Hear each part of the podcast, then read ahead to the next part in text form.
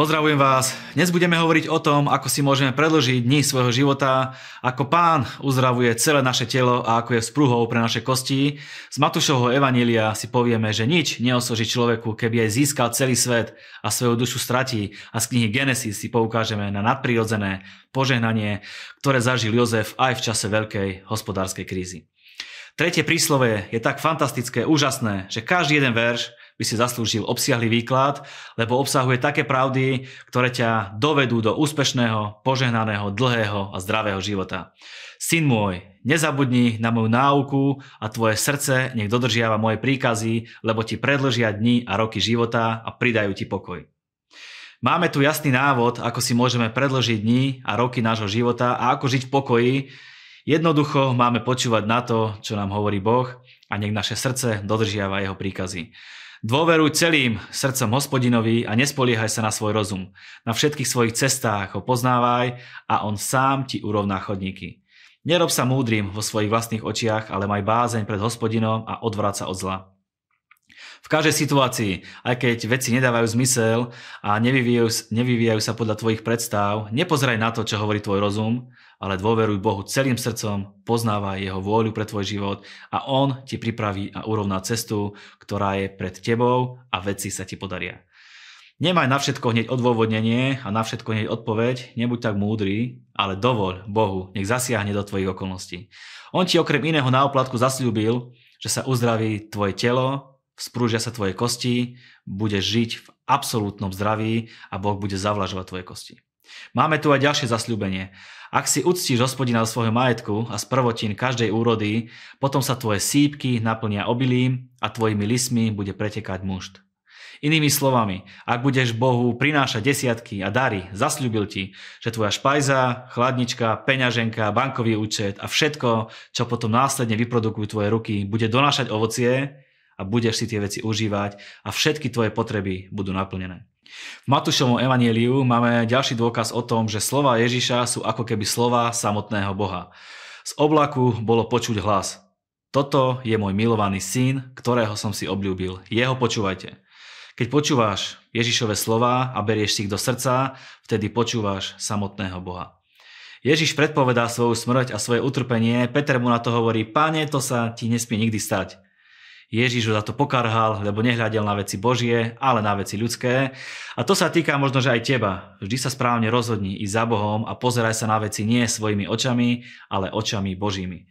Ježiš povedal svojim učeníkom, ak niekto chce ísť za mnou, nech zaprie sám seba, vezme svoj kríž a následuje ma.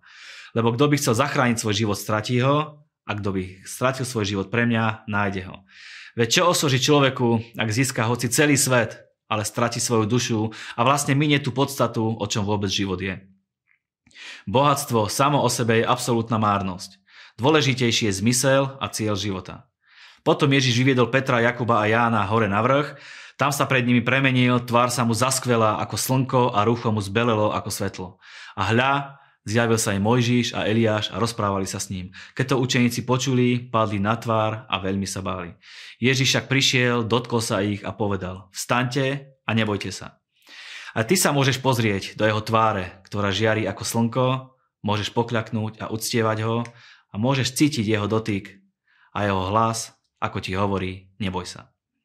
V knihe Genesis čítame o tom, aké následky priniesol hlad v celej egyptskej krajine za čas Jozefa. Jozef mal pod správou celý Egypt, mal veľkú múdrosť a tak bol náhľad pripravený. Ľudia k nemu prichádzali z celého Egypta, Kanánu a aby prežili, miniali u neho všetky peniaze na nákup obilia, potom predávali svoj dobytok, potom svoju pôdu a nakoniec zapredali aj sami seba len preto, aby prežili. Jozef a všetko to, čo mal pod správou, prosperovalo a dokonca čítame, že Izraeliti sa rozmnožili a veľmi sa rozrástli. Nezabúdaj, že rozprávame o obrovskom hlade. Ľudia boli zúfali, nemali čo jesť a Božiemu ľudu sa darilo a prosperovali. Priatelia, takéhoto Boha máme. Nech sa okolo nás deje čokoľvek, nech je okolo nás akákoľvek pandémia, panika, chaos. My budeme pod Božou ochranou a vládou a nie len, že prežijeme, ale budeme prosperovať. Jakob pred svojou smrťou nielenže požehnal Jozefových synov, ale si ich aj adoptoval za vlastných. Keďže bolo zaužívané, že najstarší syn je dedič a nosič požehnania, Jozef ich postavil pred Jakoba tak, ako bolo zvykom čiže mladšieho po Jakobovej ľavej ruke a staršieho po pravej. Jakob však svoje ruky prekrížil a pravú dal na mladšieho Efraima a ľavú na staršieho Manašeho. To nám hovorí o tom, že Boh nerobí veci len tak automaticky, zo zvyku, podľa tradícií, ako sú zaužívané, ale požehná toho, koho chce a vie si použiť a požehnať aj ľudí, ktorí sú možno z prirodzeného a ľudského hľadiska odpísaní alebo nejako diskvalifikovaní a dokonca si ich príjme za svojich. Boh si vie a chce použiť aj teba. Uver tomu a príjmi to. Zapamätaj si, dôveruj celým svojim srdcom hospodinovi, priviaž si jeho slova na tabulu svojho srdca a tak sa predložia dni, tvojho života a tvoje kosti budú zavlažované a tvoje sípky sa naplnia obilím a tvojimi lismi bude pretekať múšt. Človek nič nezíska tým, ak získa hoci aj celý svet, ale stratí svoju dušu a vlastne minie tú podstatu, o čom vôbec život je a aj ty môžeš prosperovať, aj keď okolnosti vo svete a okolo teba hovoria opak, pretože Boh nie je príjmačom osôb a nekoná na základe naučených zvyklostí a tradícií, ale požehná a povýši koho on chce, len mu ver. Nech vás Boh mocne požehná.